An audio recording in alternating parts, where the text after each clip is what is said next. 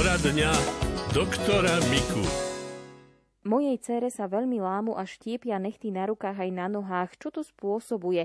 Chýbajú jej nejaké vitamíny alebo minerály? Má 7 rokov, má dostatok pohybu a aj pestru stravu. No, tam by som odporučil kvôli tomu, že aby sme to dali všetko, často jesť strukoviny. Takže dneska dáme šošovicu, zajtra dáme fazolu, pozajtri dáme všetky tie, veď tam ich je zopäť, a tak potom saturujeme dostatočne tými mineráliami. Je dobré dávať aj tie kvasnice a je dobré aj keď sa dostatočne zavodní organizmus a užíva sa dostatok tekutín.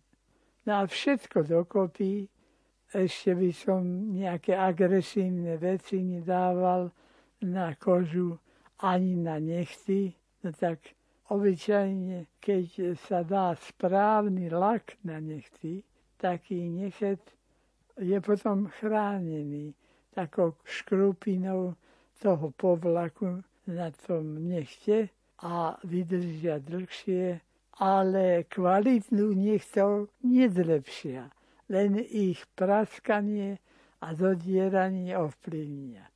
Takže keď to chceme ovplyvniť, tak to musíme potravou. Ďalšia otázka je od pána Jozefa. Dobrý deň, pán doktor. Denne šoferujem v osobnom aute už 20 rokov. Bolia ma kríže. Čo by ste mi prosím poradili?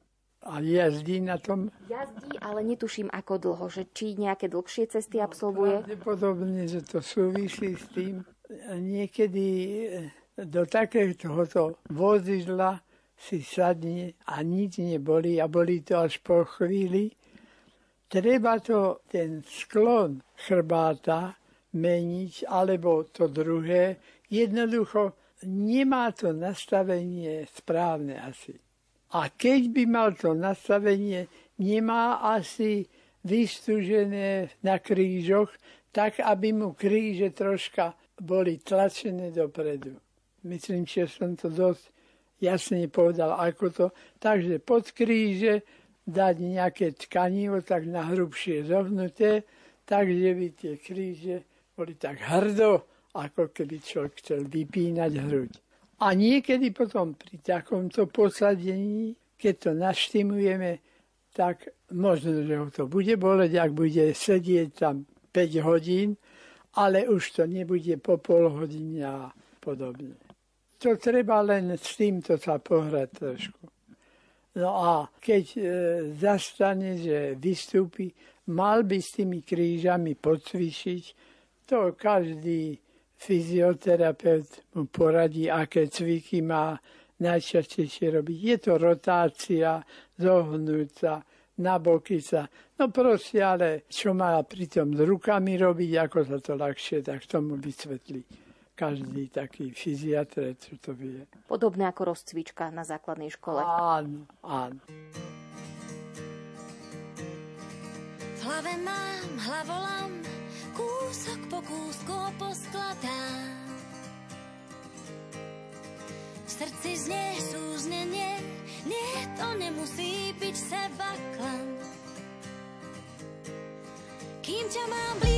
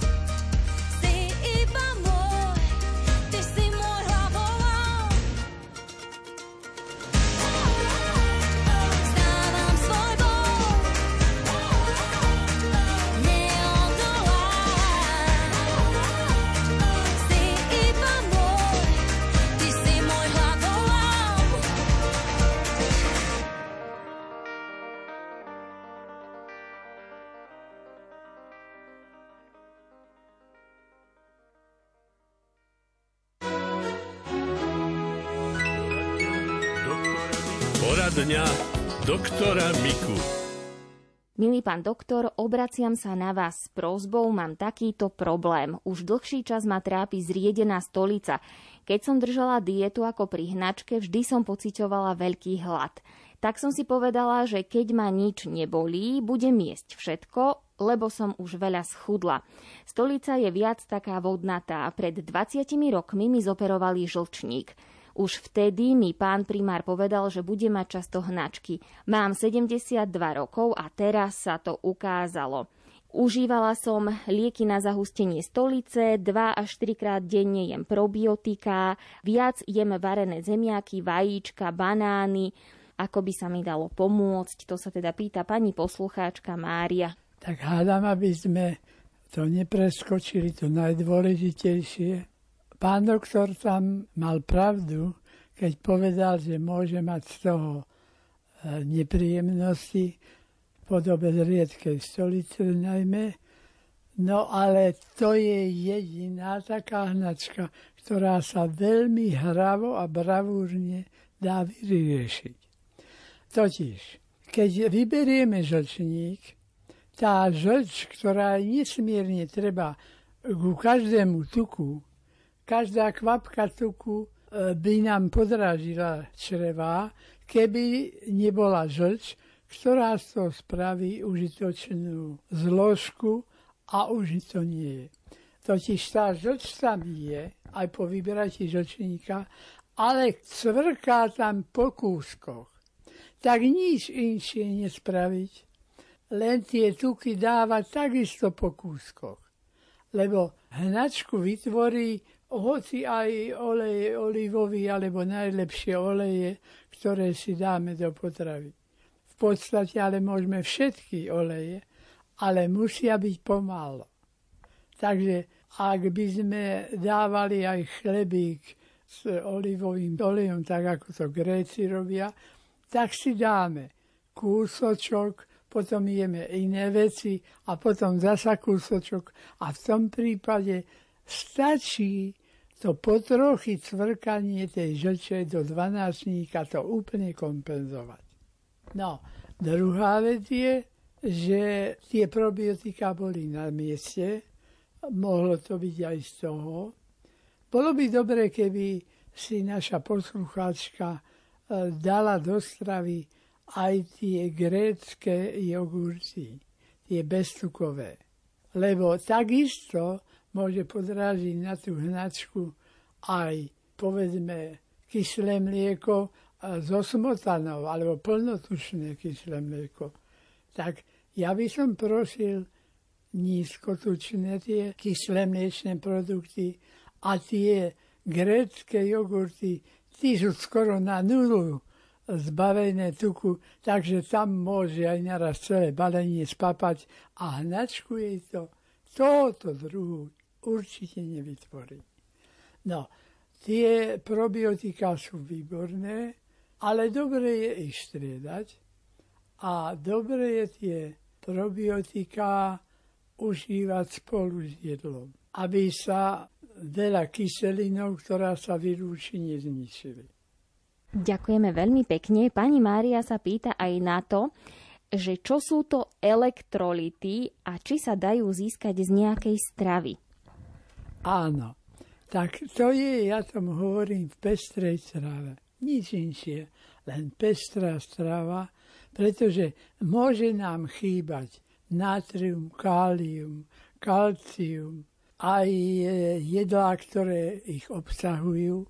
No a najlepšie je to nie v tabletkách tieto minerály, ale užívať to v jedle. Teda napríklad kalcium mlieku, zásadne mlieku, pretože nie je tam u nej dobré plnotučný jogurt, tak tie grécké jogurty. Tie sa prakticky vyrábajú aj skoro úplne bez tuku.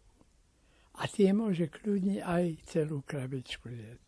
No ale môže aj hoci kedy si dať lyžicu z toho a je to dobré. Ale aj tvárohy sú bez tuku. Takže tam sa jedná v tom prípade kvôli tomu žlčníku len o ten tuk. A ten, ako sme sa dozvedeli, môže tiež, ale po kúskoch. Napríklad magnézium, keď sme hovorili o tých mineráloch, magnézium je najlepšie prijať v listovej zeleni. Tá listová zeleň ale je dobré, keď sa spracuje úplne na kašičku. Môže sa to pomixovať. To, čo v televízori, vo filmoch zo zahraničia vidíte, také zelené nápoje, tak to je väčšinou nič iného ako pomixovaná hociaká, napríklad šaláty hlavkové a podobne. Lebo zase, ak tie šaláty pohrdáme celé a nepohryzieme ich na fučku, tie listy prejdú snad bez užitku. Oni sa v našich črvách nerozídu. To musíme my takto. To som chcel povedať, že v zahraničných filmoch tie zelené nápoje, čo ľudia takto pijú, to je tá prhlava pomixovaná, alebo tieto šaláty hociaké. Ak máte aj vy nejakú otázku na pána doktora Miku, pokojne nám ju pošlite SMS-kou na číslo 0911 913 933 alebo 0908 677 665 e-mailová adresa lumen-lumen.sk a poštová adresa Rádio Lumen, kapitulská 2 97401 Banská Bystrica.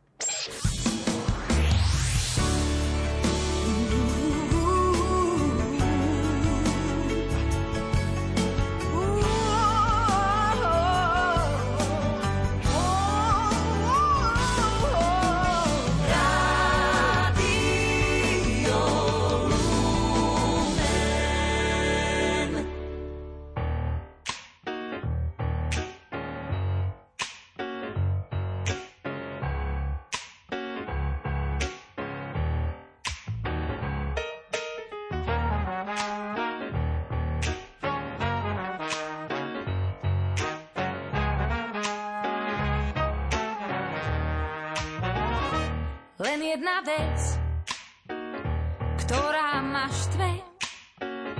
Prečo v pravdách toľko žije?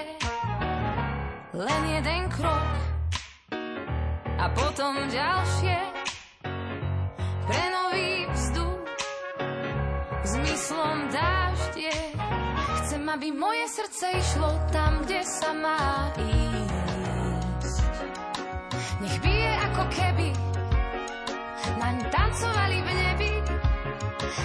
Hlavne pochopilo, kedy má naspäť zísť. Nech nie sú nepokojné žiadne hlasy vo mne,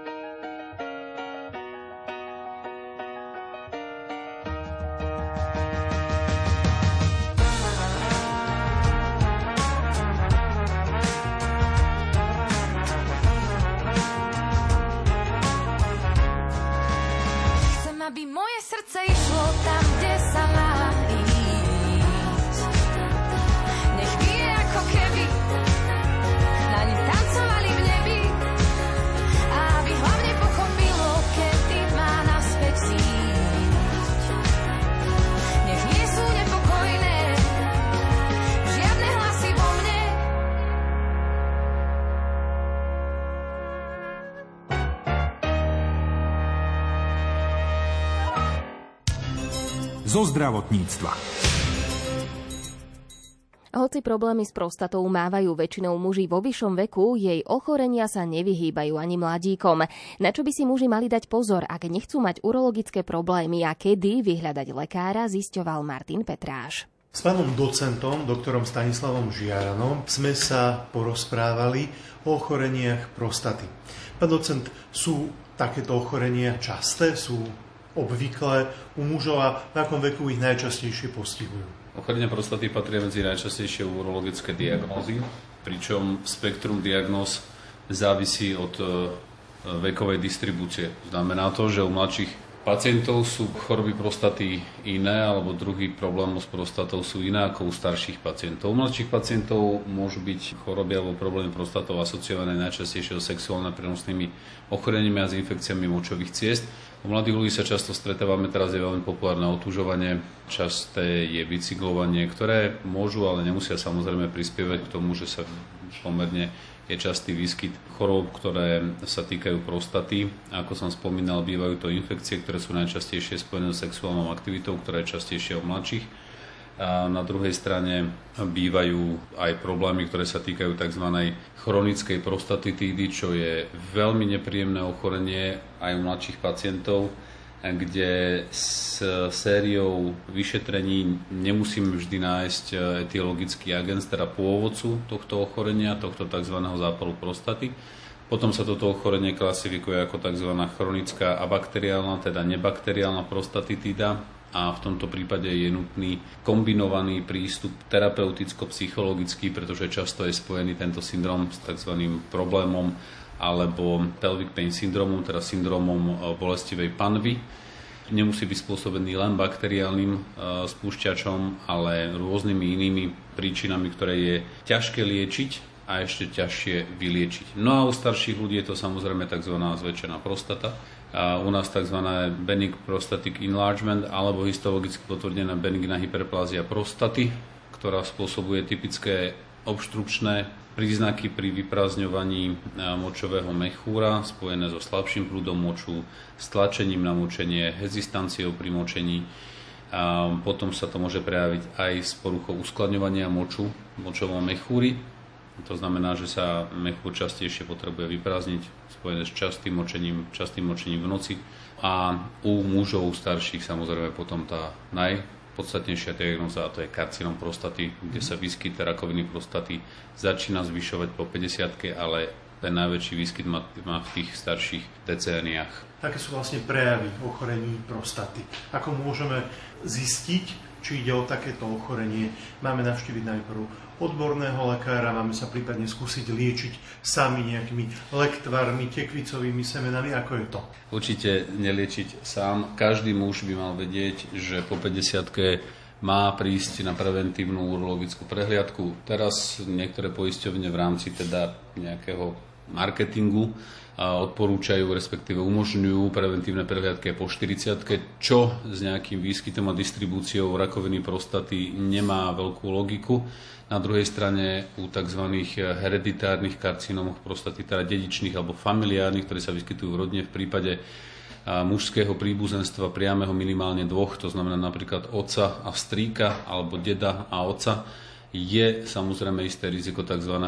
dedičného karcinómu prostaty a vtedy môže byť jeho výskyt častejší aj v týchto mladších vekových kategóriách, mladších tomu hovorím teda po 40 majú sa naši poslucháči obávať vyšetrenia u urológa? Je to bolestivé, alebo ako vlastne takéto vyšetrenie prebieha? Bolestivé to určite nie je. Ja hovorím každému pacientovi, že je to 5 minút e, stresu, ale úplne zbytočného, pretože vyšetrenie prebieha tak, že okrem samozrejme odobranie anamnézy a spýtanie sa na subjektívne ťažkosti, či nejaké sú rodinu anamnézu a podobne, je vyšetrenie ultrazvukom a fyzikálne teda vyšetrenie, ale samozrejme vyšetrenie prostaty. To vyšetrenie prostaty je asi 10 sekundová záležitosť, ktorá vôbec nie je ani bolestivá, môže samozrejme pôsobiť e, nepríjemne, ale to nie je dôvod na to, aby sa človek bál, hambil alebo mal nechuť chodiť k urologovi. Ja stále hovorím, že malo by muži po 50 sa k sebe správať, respektíve na seba hľadiť ako na ženy, ktoré pravidelne chodia na ginekologické prehliadky už od mlada. No a muži majú to mladí až po 50.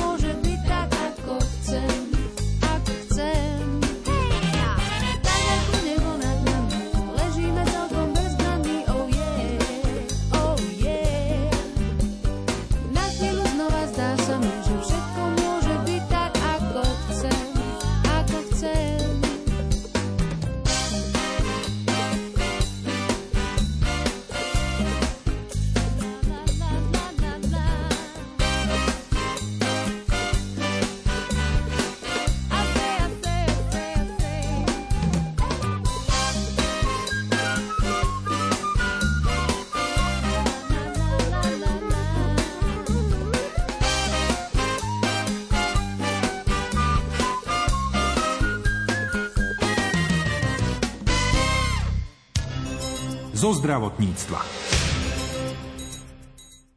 Práca zdravotnej sestry pri lôžku pacienta či v ambulancii je náročná, no napriek tomu mladí ľudia stále majú záujem študovať ošetrovateľstvo na Fakulte zdravotníckých odborov Prešovskej univerzity v Prešove. Východ Slovenska by teda nemal mať problém s obsadením pracovných miest zdravotnej sestry. Aj o tejto téme sa budú rozprávať redaktorka Mária Čigášová s Tereziou Fertaľovou z katedry ošetrovateľstva Fakulty zdravotníckých odborov Prešovskej univerzity v Prešove. Zdravotné sestry sú veľmi potrebné, to vidíme v praxi. Avšak za každým, keď vznesú nejaké požiadavky, aby mohli oni naozaj dôstojne žiť, tak ako si sa nedostanú až do tých uší, ktoré by ich mali počúvať. V čom je asi problém? Ja osobne si myslím, keď to môžeme a takto verejne povedať, že v mnohých veciach, čo sa týka vzdelávania sestier alebo na tých vysokých pozíciách na úrovni ministerstva, o mnohých veciach rozhodujú lekári ľudia, ktorí majú vyštudovanú medicínu. A ja položím len jednu otázku. Dovolili by lekári, aby sme my, sestry, zasahovali treba do ich vzdelávania alebo do toho, ako to bude vyzerať v ich povolaní? A v čom je podľa vás práve krása tohto povolania napriek rôznym úskaliam a ťažkostiam? Keď sa zamyslíme nad tým, že z čoho vychádza profesia sestra, keď sa pozrieme do histórie, tak e, vlastne vychádza zo služby a pomoci iným. Aj v histórii hovoríme o charitatívnom ošetrovateľstve, o profesionálnom a neprofesionálnom ošetrovateľstve. Takže naozaj z histórie sa vieme poučiť, že ošetrovateľstvo začínalo v preholných rádoch a vlastne to náboženstvo v tom je to schované, ktoré vychádza zo služby a pomoci iným ľuďom. Takže to je na tomto to krásne a čo určite každému jednotlivcovi prináša také zadosť učinenie. A dovolím si tvrdiť, že každý jeden počin, skutok alebo vykonaná práca sa nedá nahradiť peniazmi. O tom nás môže poučiť aj súčasná spoločnosť, ale vôbec to ponímanie. Kedy má človek dosť? Kedy už má pocit, že jeho práca bola zaplatená? Ak by sa to takto meralo, tak vlastne nielen v zdravotníckých povolaniach, ale ktoré povolanie by boli ľudia ochotní robiť. Čiže v prvom rade sa musíme zamyslieť nad tým, že prečo to robím, či ma to naplňa, som prospešný pre spoločnosť, na čo som tu na svete, aká je moja úloha, aké je moje poslanie, prečo som práve tam, kde som. A to myslím si, že môže tých mladých ľudí naplňať. Mala som jednu študentku, ktorá sa hlásila na medicínu, ale na medicínu nebola prijatá, začala študovať ošetrovateľstvo. A ja sa po roku pýtam, že skúsili ste ešte podať prihlášku na medicínu? A ona hovorí, že nie, mňa toto baví, pretože tu som v priamom kontakte s pacientom a lekár len vypisuje nejaké papiere a pokiaľ máte skúsenosť a boli ste vyšetrované lekárom niekde v ambulancii, tak vám položí jednu otázku a asi je 5 minút ticho, lebo ťuka do počítača. Konkrétne tá študentka mi povedala, že to ju na tom baví, že ona je práve v tom kontakte s pacientom, aj keď my možno mnoho sestry teraz budú protirečiť, že aj oni sú zavalené vlastne množstvom administratívnej práce. Ale pokiaľ idete do práce s tým, že vás to baví a že pracujete s ľuďmi, nepracujete so strojmi, tak v každom jednom povolaní sa dá nájsť zmysel, že prečo ho robíte a prečo ho chcem robiť ďalej. A je dostatok mladých ľudí, ktorí majú záujem o štúdium? Zatiaľ je záujem o toto povolanie, čo je nesmierne dôležité, čiže vždy sa nám hlási viac študentov, ako reálne môžeme prijať na vzdelávanie v odbore ošetrovateľstvo. A to je aj veľmi dôležité, aby tá diskusia vôbec o sestrách, o tom, že sú potrební spoločnosti vôbec, že vlastne sestry sú bijúcim srdcom zdravotnej starostlivosti, pretože to môže stimulovať mladých ľudí, aby si to povolanie vyberali, lebo či už sme v oblasti zdravotníctva alebo v oblasti nejakých technológií či pôdohospodárstva alebo čohokoľvek. Každý potrebuje zdravotníckého pracovníka, pretože každý bojuje so svojím zdravím. Takže z toho úla pohľadu je toto nesmierne dôležité, aby sme formovali a prispeli spoločnosť ako celok a aby sme to ponímanie profesie pozdvihli na vyššiu úroveň, pretože to len môže povzbudiť mladých ľudí, aby si túto profesiu vybrali.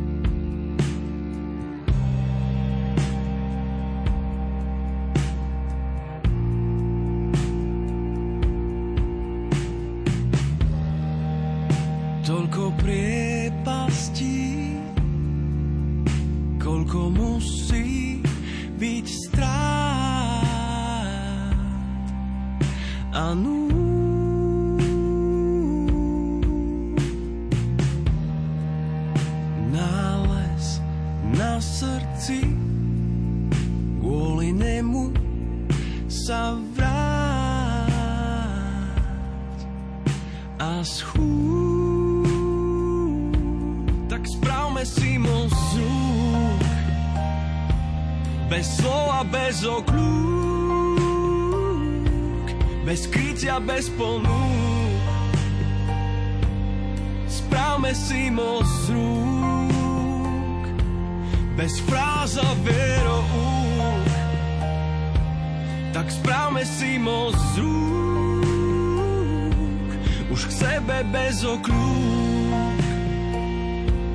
Hneď správme si moc rúk.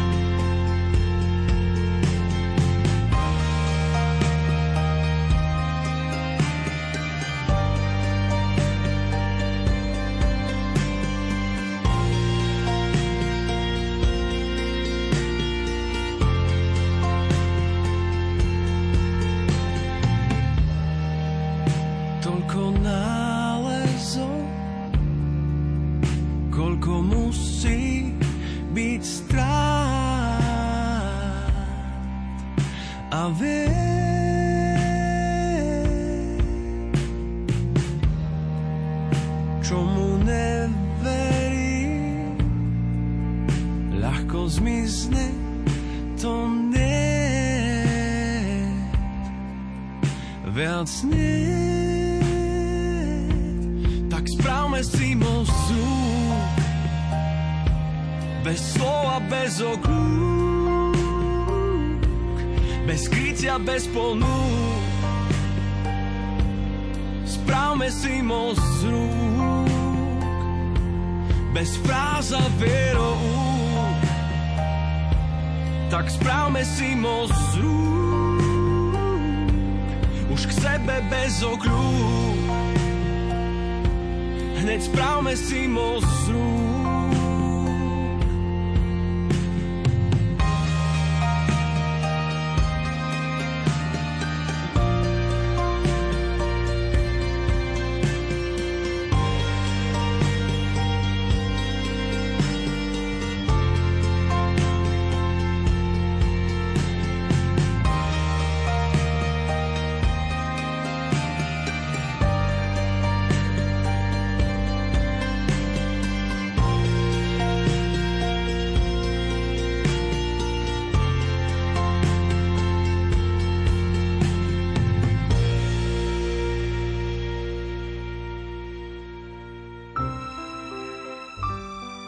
Rámci projektu Rádia Lumena Slovenskej katolíckej charity Daruj dobrý skutok ponúkame ďalšiu letnú výzvu. Skúste si spolu s rodinou, prípadne so svojimi známymi adoptovať dieťa na diálku prostredníctvom adopcie na diálku a napíšte nám o tom do 15. augusta na adresu oukd.lumen.sk alebo poštou na adresu Rádio Lumen, kapitulská 2, 97401 Banská Bystrica a vyhrajte vázu s otvorom v tvare slzy, kľúčenku s panou Máriou a posvetený drevený ruženec a knihu Kuriéry Božieho slova. Daruj dobrý skutok. Láska je tu, je verná, pravdivá. Láska je večná, stále v tebe prebýva. Zabúda kryjúdy a všetko odpúšťa. Vždy dúfa a verí, nikdy sa nevzdáva. Tak dýchaj lásku, keď je vydýchaný vzduch. Tak dýchaj.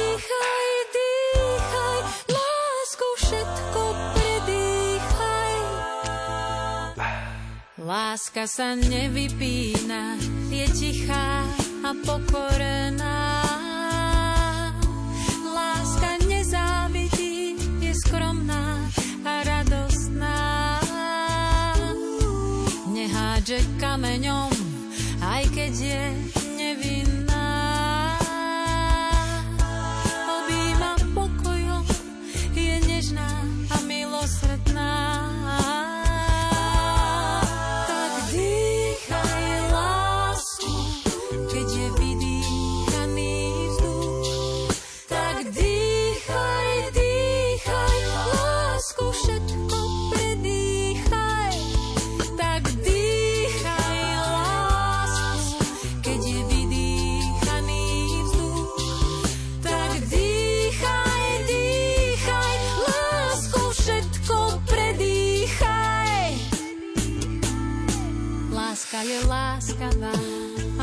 milosrdná a dobrotivá do cieľa beží.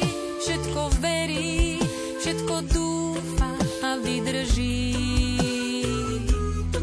Láska je odvážna a statočná, radu privíta, dobre si pamätá od zimy do leta.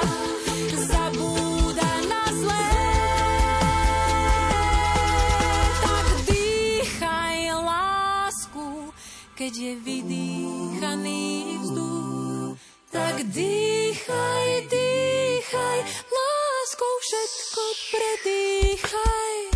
Tak dýchaj lásku, keď je vydýchaný